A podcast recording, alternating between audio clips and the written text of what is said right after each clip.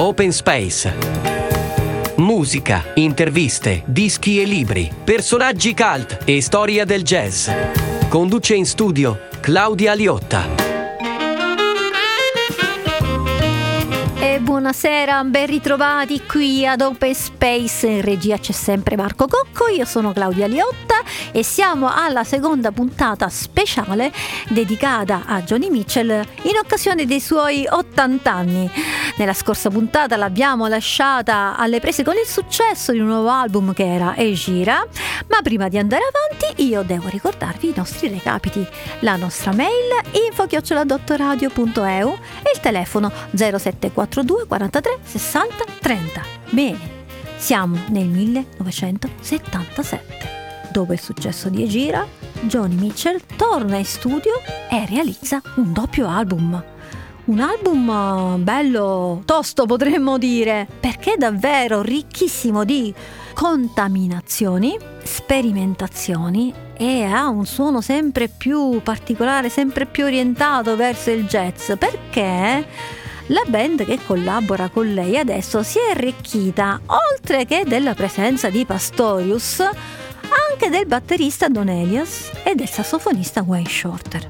Insomma, stiamo parlando dell'album Don Juan's Reckless Daughter, che è un tripudio davvero di sperimentalismo, improvvisazione jazz, c'è di tutto, pure ritmi tribali e anche una, un velo onirico come quello che troviamo in un brano che dura ben diciassette minuti e si intitola Paprika Plains, che appunto ripercorre un sogno fatto dalla Mitchell. Insomma, è un album davvero impegnativo, davvero complesso, ma c'è da dire tantissimo anche musicalmente, ma anche stavolta la copertina è qualcosa di veramente particolare, perché nella copertina c'è la Mitchell, poi c'è un ragazzino biondo che non ho capito bene se è lei, una colomba che vola e poi c'è un uomo di colore vestito in maniera un po' così pesante, stravagante, che fa pensare a una persona che non è proprio il massimo della finezza, diciamo che probabilmente viene dai bassi fondi, e mi fermo qui. Uomo di colore che non è altro che proprio lei, Joni Mitchell, che praticamente si sdoppia nella copertina, ed è stato proprio, fra l'altro, questa copertina molto particolare, oltre che Paprika Plains, a porla all'attenzione di un grandissimo musicista jazz con cui lei collaborerà l'anno successivo di Don Juan's Reckless Daughter. Ma andiamo ad ascoltarci allora qualcosa da questo album e sentiamo questo bellissimo suono del basso di Jaco Pastorius, la voce di Joni Mitchell, e il brano è Talk to Me.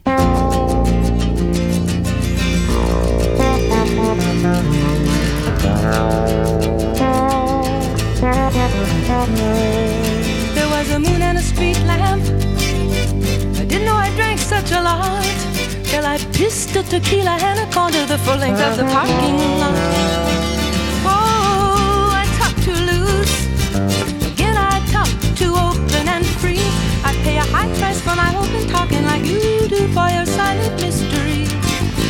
Come and talk to me, please talk to me. Talk to me, talk to me, Mister Mystery. Ooh.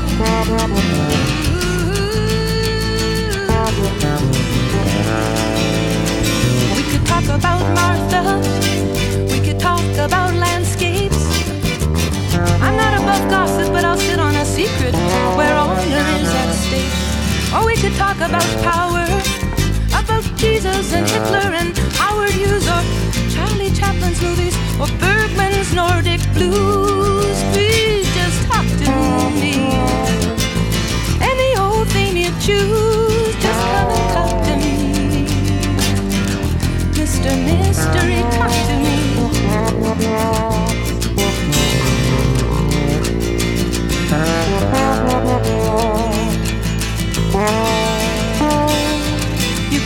Like a fool, I'd listen.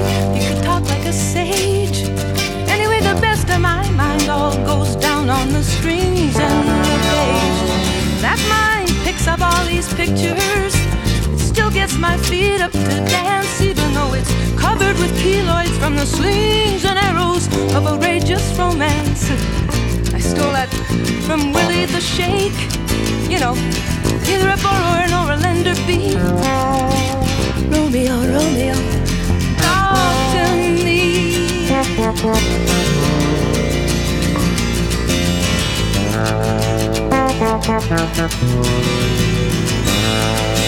Silence that's golden, are you comfortable in it? Is it the key to your freedom, or is it the bounds on your prison? Are you gagged by your ribbons? Are you really exclusive, or just miserly? You spend every sentence as if it was marked currency. Come and spend some on me, shut me up and talk to me. I'm always talking.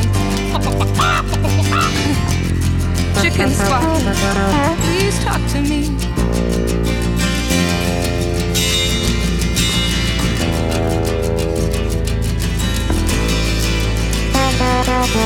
Ooh, talk to me. Ooh.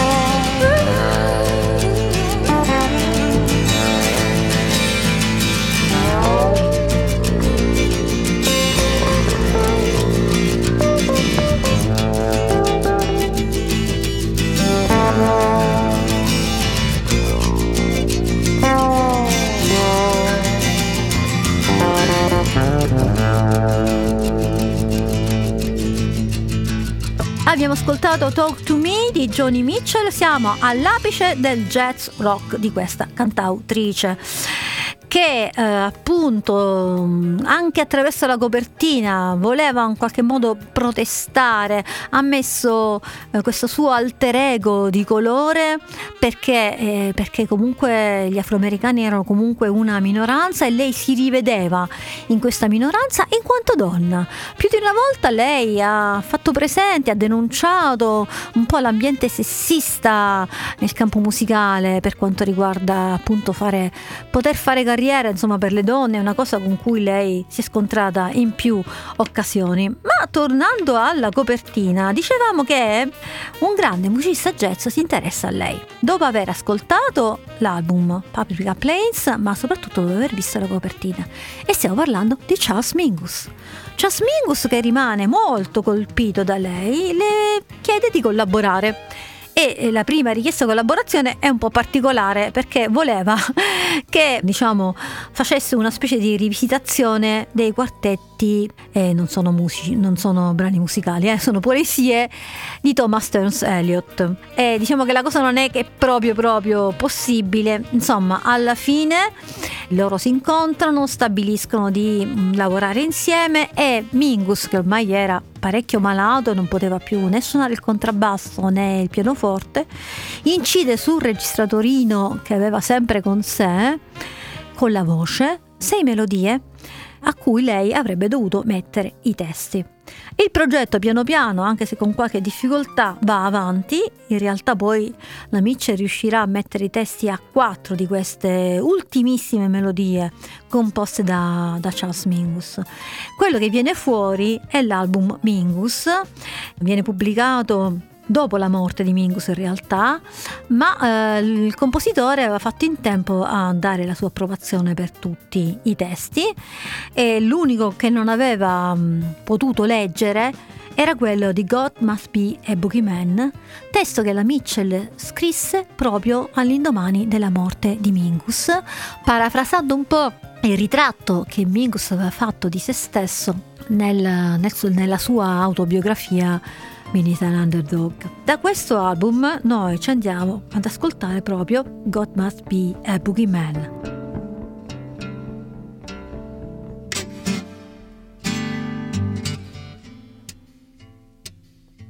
Thank you.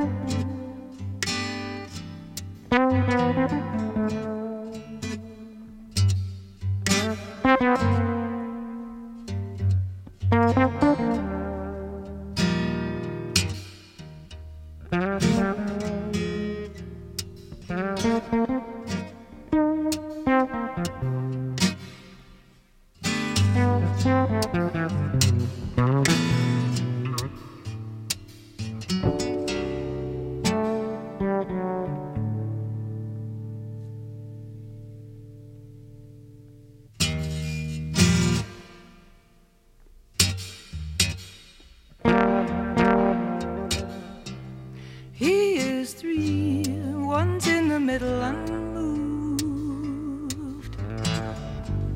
waiting to show what he sees to the other two, to the one attacking so afraid, and the one that keeps trying to love and trust and getting himself betrayed in the plan, oh, the divine plan. God must be a boogie man. God must be a boogie man. One so sweet, so overly loving and gentle, he lets people into his innermost sacred temple. Blind faith to care, blind rage to kill. Why do you let him talk him down to cheap work and cheap thrills? In the plan, oh, insulting plan. God must be a boogie man. God must be a boogie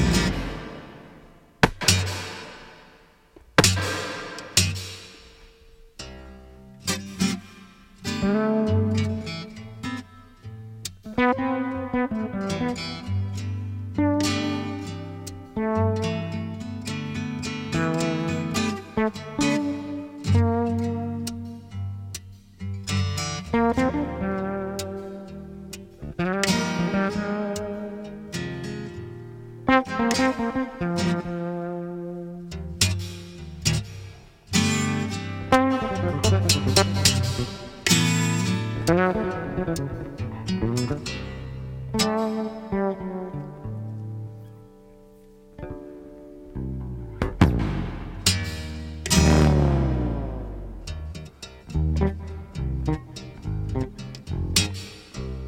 Which would it be, Mingus one or two or three?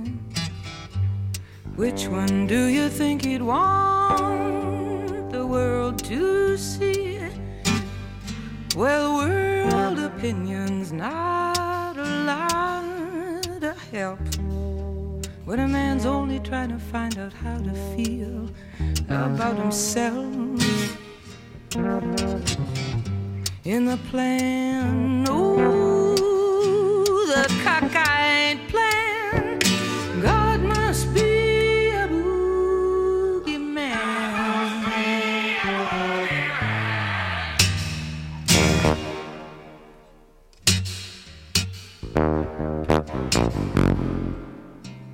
He is three.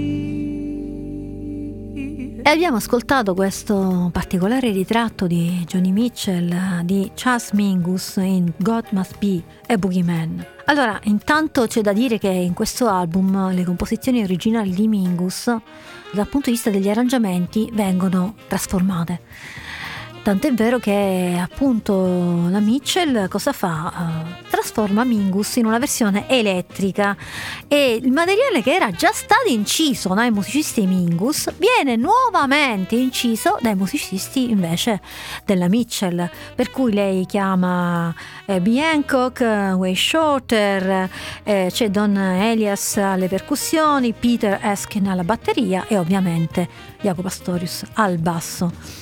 Insomma, in questo album, fra l'altro, c'è da notare una versione nuova di uno dei brani più amati da Mingus, che era Goodbye Pork Pie Hat, che lui aveva scritto in occasione della morte di Lester Young. Fra i brani che ci sono, uno bellissimo sicuramente è Cherry in the Sky, dove la musica è di Mingus ma il testo è della Mitchell e in qualche modo tratteggia quella che era la, la condizione di Mingus in quel periodo, praticamente a meno di un anno dalla sua morte. Cosa succede con questo album? È, ahimè, ahimè, è talmente diverso dagli album della della Mitchell, talmente nuovo, talmente particolare, anche perché in realtà quest'album contiene solo due brani suoi, che è God Must Be a Boogie Man e l'altro è The Wolf That Lives in Lindsay, perché in realtà le musiche sono tutte di Mingus. Comunque sì, insomma, l'album non va bene. Non va bene e probabilmente è l'unico della Mitchell ad aver venduto meno di mezzo milione di copie. In ogni caso viene iniziato un tour di supporto che si conclude poi con cinque spettacoli a Great Theatre di Los Angeles e la cosa bella è che comunque da questa tournée viene fuori un bell'album live e un doppio album, ma anche un film concerto. Entrambi sono intitolati Shadows and Light. È un live epocale dove, oltre appunto ai brani contenuti nell'album di Mingus, eh, ci sono anche molti brani del repertorio della, della Mitchell.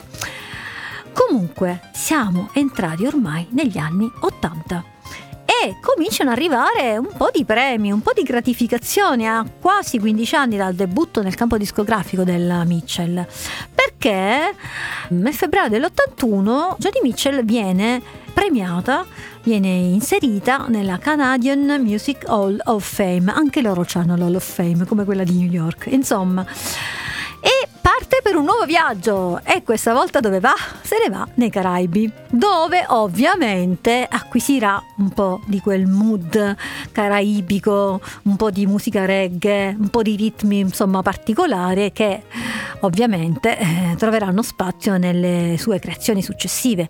Fra l'altro in questo periodo la Mitchell scopre anche la musica dei Talking Heads, si avvicina ai Police, adora insomma la produzione di Sting e compagni. E una volta tornata da questo viaggio, contatta Sting, vorrebbe collaborare con lui, ma non è possibile. Vabbè, comunque sia, ci sono anche altri incontri in questo periodo. Il batterista Vinnico Laiuta diventerà il suo batterista fisso, così come il bassista Larry Klein, che oltre a diventare il suo bassista sarà il suo nuovo compagno e sarà con lei eh, da lì sino a tutti gli album successivi. E arriviamo all'undicesimo album in studio, che è Why Things Run Fast, album che viene accolto bene, è sempre un po' più di stampo pop. E nel frattempo la Mitchell sposa anche il suo Larry e da questo album ci andiamo ad ascoltare Chinese Cafe.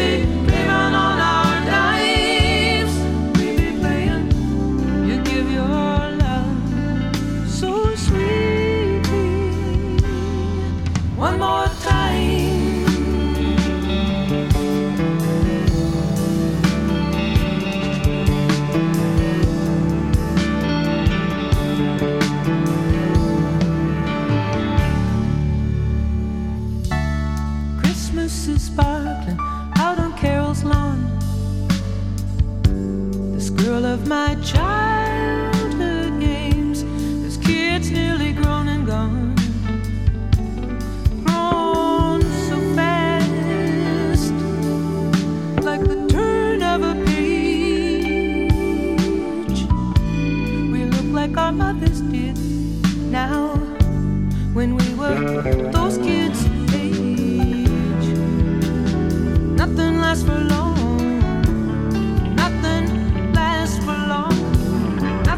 For long,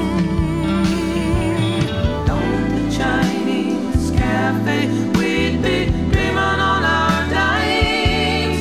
We'd be playing, oh my love, my darling, I've hungered for your touch a long, lonely time.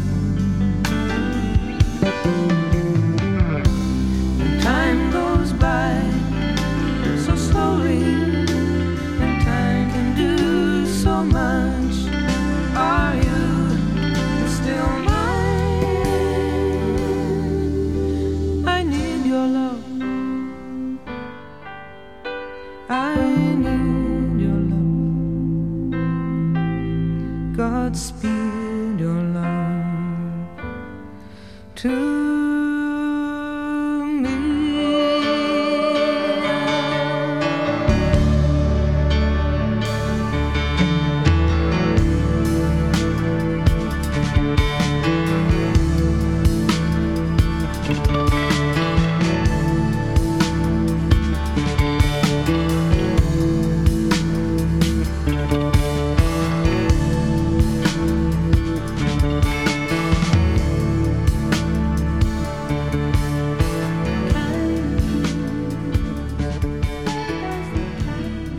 Ascoltato Chinese Cafe dall'album Why Things Run Fast.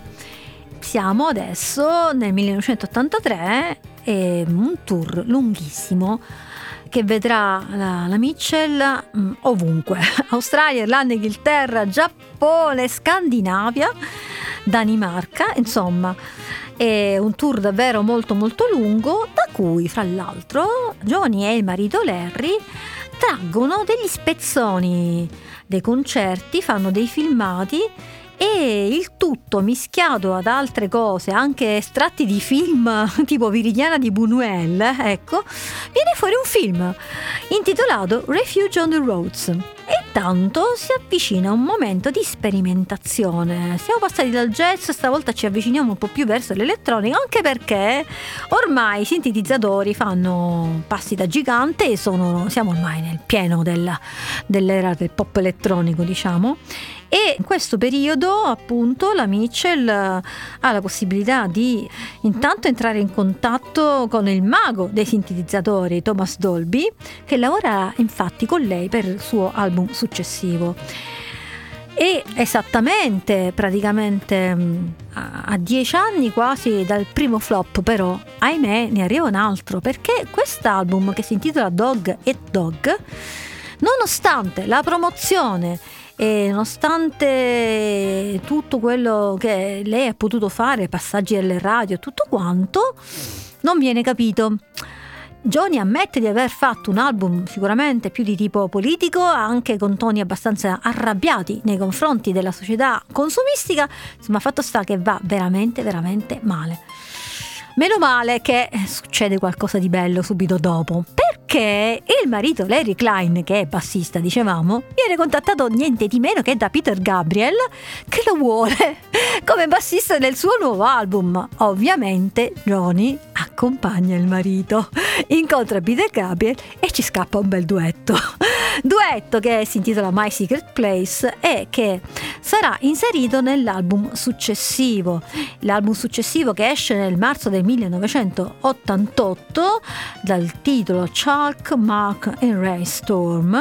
E fra l'altro nello staff di questo album noi troviamo addirittura Steve Lukather dei Toto alla chitarra elettrica. Il brano che ci andiamo ad ascoltare la Mitchell lo scrisse insieme al marito Larry Klein e noi ascoltiamo The Tea Leaf of Prophecy.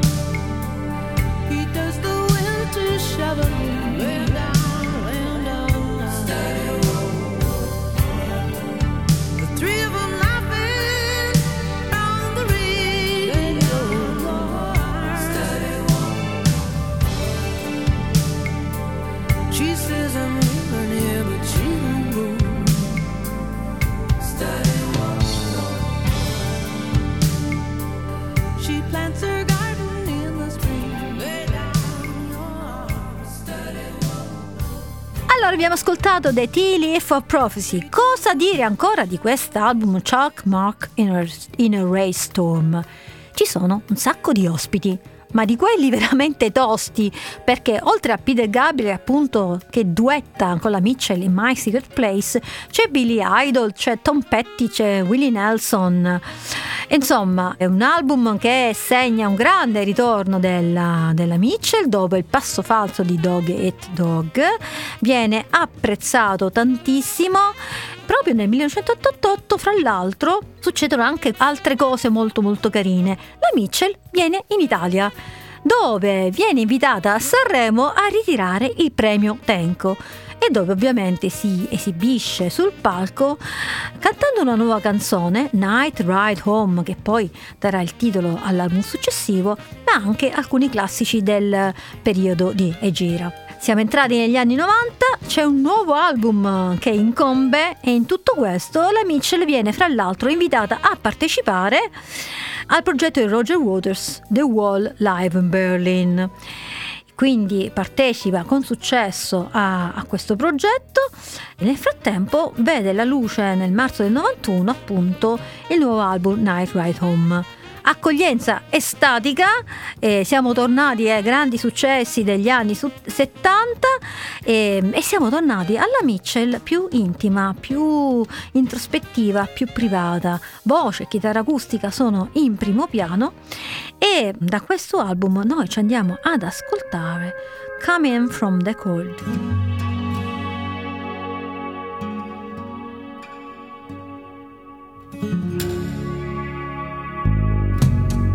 Back in nineteen fifty-seven, we had to dance a foot apart, and they hawk-eyed us from the sidelines, holding their rulers without a heart. And so with just a touch of our fingers, all we could make our circuit explode. All we ever wanted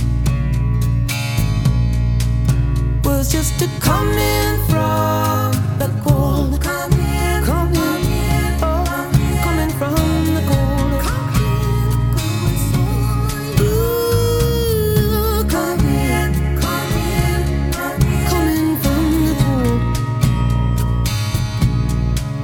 We really thought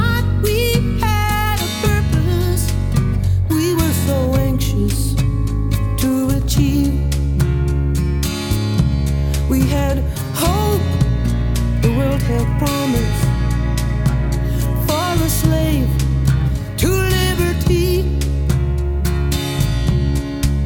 Freely I slaved away for something better, and I was bought and sold.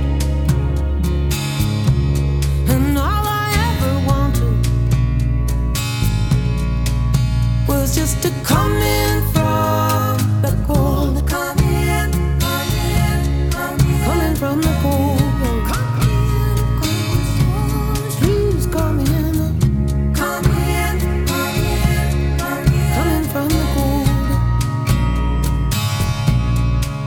I feel your legs under the table, leaning into mine. I feel renewed, I feel disabled. In my spine, I don't know who the arsonist was, which incendiary soul. But all I ever wanted was just to come in from the cold. Come in, come in, come in, coming from the cold.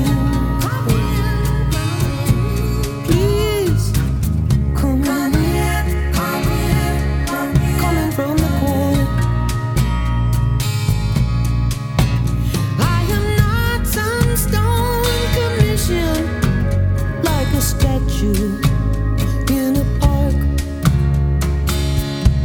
I am flesh and blood and vision. I am howling in the dark. Longer shadows of the jackals are falling on a payphone by the road. Oh, all they ever wanted just to come in from the cold. Come in, come in, come in, coming from the cold.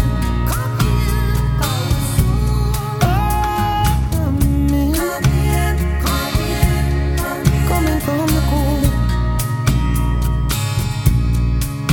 Is this just vulgar electricity? Is this the edifying fire? Does your smile's covert complicity deface as it admires? Are you just checking out your mojo? Oh, am I just fighting off growing old? All I ever wanted was just to come in from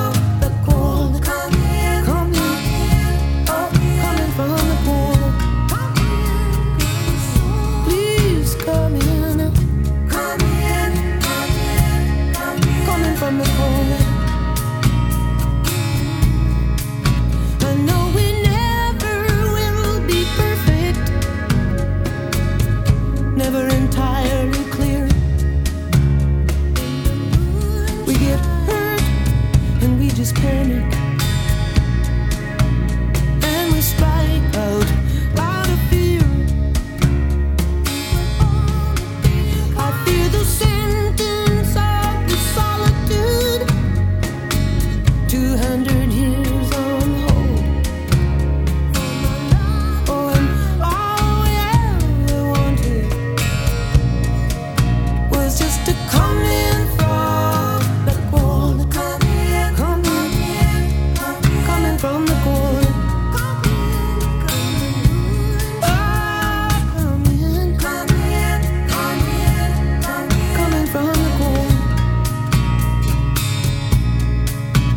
When I thought life had some meaning, when I thought I had some choice,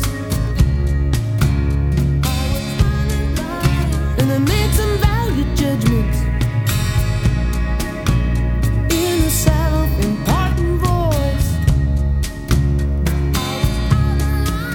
But then absurdity came over me, and I longed to lose control. Oh, all I ever wanted was just to come in from the cold, come in, coming from the cold. Please come in, coming from the cold. Oh, come in, come in, coming from the cold.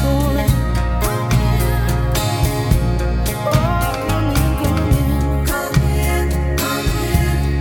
coming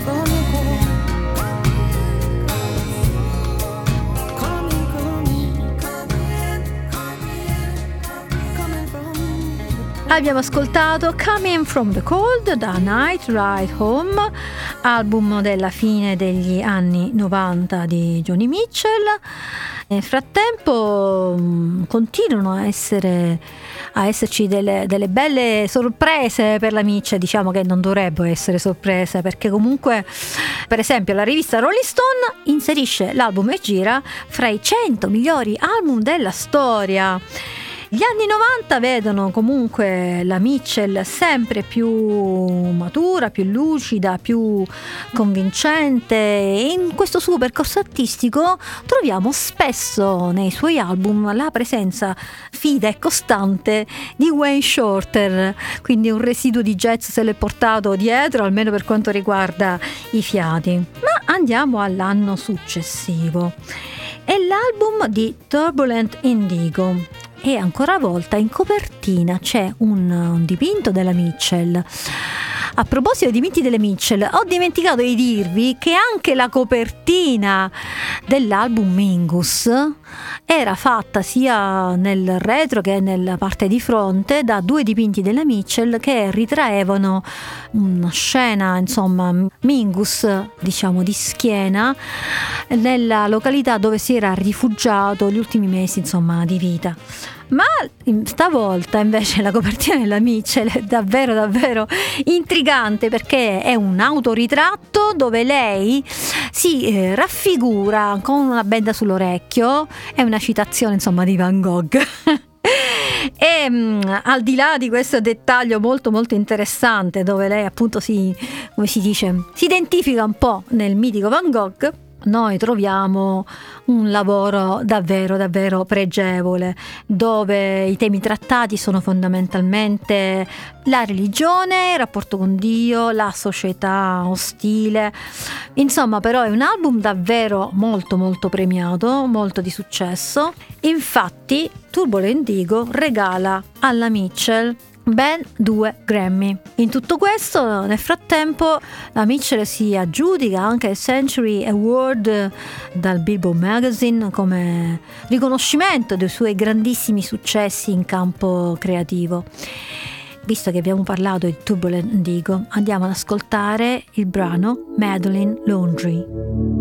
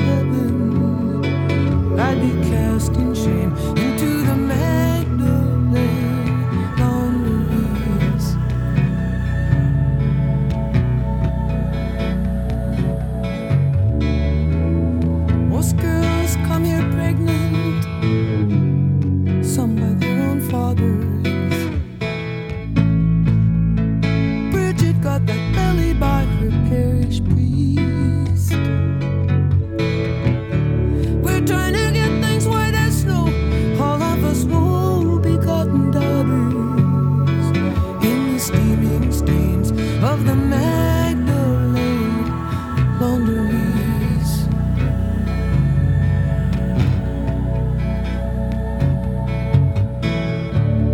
Prostitutes and destitutes and temptresses like me.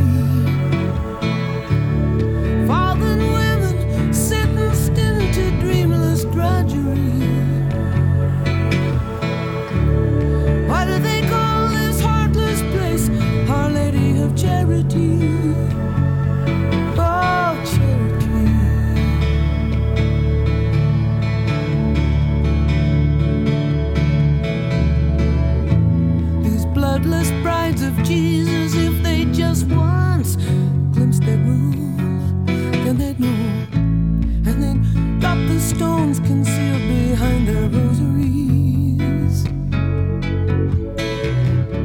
They wilt the grass they walk upon, they leech the light out of a room. They'd like to drive us down the drain at the Magdalene Laundry.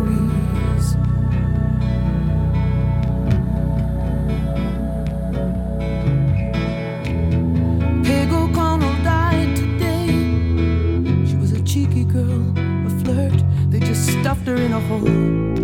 Surely to God you'd think at least some bells should ring. One day I'm gonna die here too, and they'll plant me in the dirt, like some lame bulb that never blooms come any spring. Not any spring.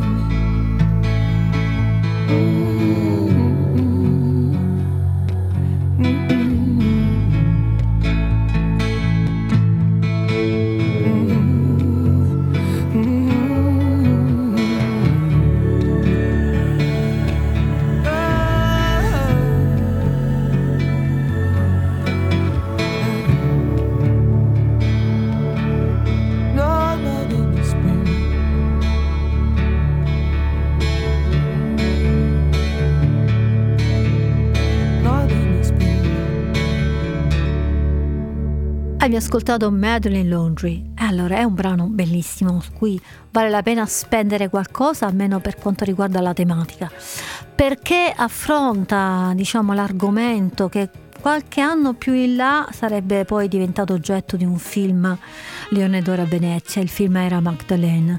Lei ha anticipato un po' i tempi, perché parla appunto di quegli istituti di suore in Irlanda dove venivano veramente proprio rinchiuse, recluse le ragazze madri, dove subivano vari tipi di violenze e avevano già subito violenze prima di arrivare lì. E lei ha fatto questo ritratto di una ragazza, insomma, simbolica, e della vita in quegli istituti, in quei tipi di istituti, appunto le lavanderie dove appunto le ragazze lavoravano all'interno degli istituti di suore. Intanto continuano a piovere premi per la Mitchell. Vince il Polar Music Prize, che viene considerato una specie di Nobel nel campo della musica in Svezia, e arriva ad essere anche ammessa alla famigerata Rock and Roll Hall of Fame, ed è la prima donna canadese ad avere questo riconoscimento. In tutto ciò succede che, insomma, sono passati parecchi anni dai suoi debutti, però le nuove generazioni scoprono e riscoprono la sua discografia, quindi c'è praticamente un continuo riscoprire la sua musica, e anche quindi a distanza di tanto tempo c'è un po' un cambio di guardia, un cambio generazionale che eh, però eh, la vede sempre molto apprezzata, molto amata. In tutto questo però cosa succede? Allora, siamo più o meno alla metà degli anni novanta e lei annuncia il ritiro dalle scene. Allora, lei non sopportava granché, insomma, l'industria discografica, le sue leggi, i suoi compromessi, la commercializzazione, queste cose qui. Per cui, insomma, voleva ritirarsi dalle scene, nonostante, insomma, fosse veramente un momento molto molto positivo della sua carriera. Fatto sta che però che succede? Che poco prima del concerto in cui lei avrebbe annunciato il suo ritiro dalle scene, si fa avanti un dimostratore della Roland, questo racconta la leggenda, che gli presenta un uomo modello di chitarra. Questa chitarra era molto particolare anche perché era in grado di memorizzare diverse accordature. E non stiamo a dire un po' l'approccio alla chitarra della Mitchell, era sempre poco accademico ma molto molto sperimentale, molto anche personale, molto creativo, con accordi probabilmente che non esistevano nella tavola ufficiale degli accordi. Insomma, fatto sta, questa chitarra, la V G otto della Roland, è talmente pazzesca che la Mitchell decide di rimandare il pensionamento e quindi esce fuori un altro album. Sempre per la Reprise Records siamo nel millenovecentonovantotto ed esce Taming the Tiger, che comprende dieci nuove canzoni, e noi ci andiamo ad ascoltare da questo album Man from Mars.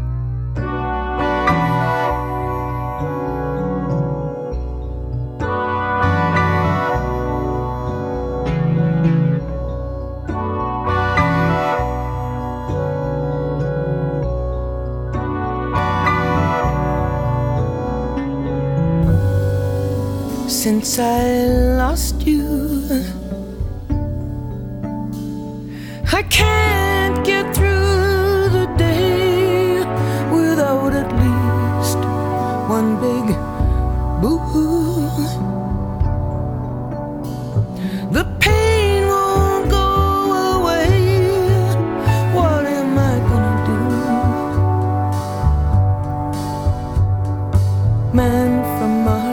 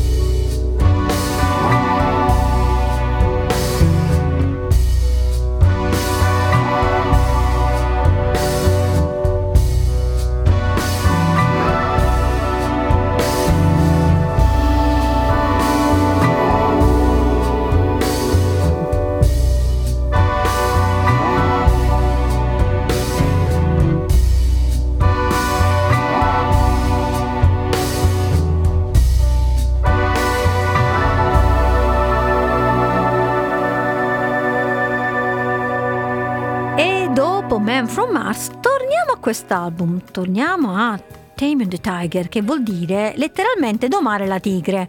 Ma chi è la tigre? La tigre non è la Mitchell, ma come lei stessa ha detto, la tigre è lo show business.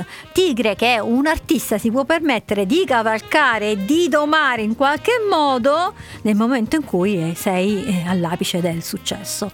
Ed è quello che è riuscita a fare in qualche modo lei, eh, in questo rapporto conflittuale appunto con il music business, però stavolta dice comando io. Allora, anche quest'album è un grande successo. Cosa succede? Siamo arrivati ormai nel nuovo millennio, siamo nel duemila. La Mitchell pubblica qualcosa che nessuno si aspetta, un album che si intitola Both Sides Now, porta il titolo di un suo grandissimo successo, dove non ci sono però brani suoi, in realtà ce ne sono solo due. Ci sono dei classici jazz, degli standard degli anni trenta, quaranta e cinquanta che vengono reinterpretati in chiave orchestrale, sono delle canzoni molto romantiche. Insomma, praticamente quest'album ha dietro anche però un, un pensiero ben preciso e si può considerare una specie di concept album che riguarda le relazioni moderne. Gli arrangiamenti a suo tempo furono fatti da Vince Mendoza. Ma c'è un aneddoto carino, un aneddoto, una cosa molto carina da, da dire a proposito di quest'album, che la rivisitazione in chiave orchestrale di Both Sides Now venne inserita all'interno del film Love Actually nel duemilatré. Viene inserita proprio in una scena molto importante dove c'è Emma Thompson e Alan Rickman. C'è questo marito che lei da poco ha scoperto essere fedifrago, che le regala Both Sides Now, cioè proprio veramente in carne ed ossa il C D, eh, in questo caso della, della Mitchell. E sulle note di questa canzone lei poi si rifugia nella stanza, let- nella stanza letto e piange, perché ha capito che il bracciale che lei pensava um, poteva ricevere per Natale non l'ha regalato a lei ma alla sua amante, e quindi a lei gli è toccato il C D della Mitchell. Comunque, al di là di tutto questo, è una scena davvero bella di Love Actually. Eh, c'è un altro colpo di scena, perché la Mitchell annuncia nuovamente il ritiro dalle scene e dice: mi voglio concentrare sulla pittura, basta musica, io ho esplorato moltissimo in ambito musicale, mi voglio dedicare completamente alla pittura. Però nonostante questo, ecco che esce un altro album, è sempre una, una compilation, possiamo dire, non, non ci sono nuovi, nuove canzoni, però stavolta lei ha fatto la cover a se stessa, perché l'album Travelogue vede rivisitati i suoi vecchi successi, i suoi classici di una carriera ormai quarantennale, sempre eh, con l'accompagnamento orchestrale. E quindi non è però l'unico, l'unico album, l'unica compilation che noi troviamo, perché dopo Travelogue vengono fatte altre quattro raccolte e, e poi però, a sorpresa, nel duemilasette esce un nuovo album di inediti, quasi dieci anni dopo il precedente, che avevamo detto che era appunto Taming the Tiger. E adesso quindi da quest'album del duemilasette, Shine, noi ci andiamo ad ascoltare If I Had a Heart.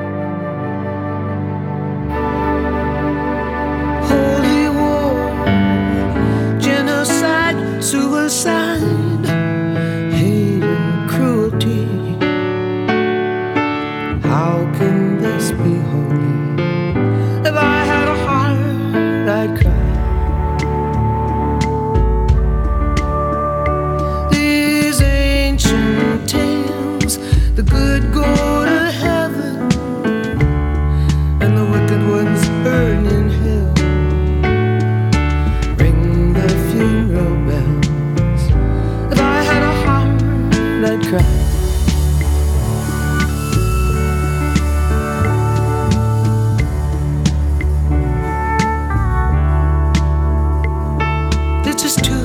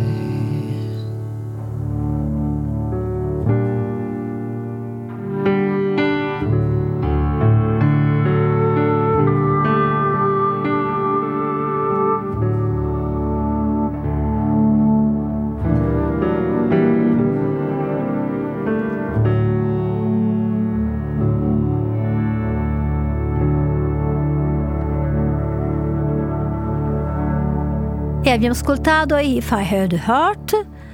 Album del duemilasette era Shine, e il tempo passa e continuano a essere pubblicate altre raccolte. Una di queste per esempio è un box set di quattro C D che era intitolato Love Has Many Faces. E poi comunque nel duemilaquindici la, la Mitchell ha un duro colpo per la sua salute, perché viene colpita appunto da aneurisma, quindi il suo stato di salute diventa alquanto precario. Però, però chi l'avrebbe mai detto, l'anno scorso a luglio a Newport Folk Festival, decenni e decenni dopo la sua esibizione, anzi diciamolo per precisione, cinquantatré anni dopo la precedente esibizione al Newport Folk Festival, arriva sul palco Joni Mitchell. Joni Mitchell che sta un pochettino meglio e canta, accompagnando da varie personalità, e però la sorpresa ancora più grande che è stata regalata a noi fan della Mitchell quest'anno è un album live, il Live at Newport, che eh, appunto non è altro che la registrazione di questo evento veramente storico, dove appunto la Mitchell ritorna a cantare per come può, però se la cavicchia bene, e in questo album ci sono i suoi più grandi successi, da Big Yellow Taxi, A Case of You, Amelia, Both Sides Now, eccetera eccetera. Insomma, eh, la nostra carissima Joni ha compiuto ottanta anni, noi siamo felici che sia ancora con noi, siamo felici che ci abbia regalato anche questo album Live at Newport, e le auguriamo ancora tanti tanti auguri per questo suo speciale compleanno. E prima di salutarci vi ricordo i nostri recapiti: la mail info chiocciola dot radio punto e u, il telefono zero sette quattro due quarantatré sessanta trenta. Ancora tanti auguri Joni.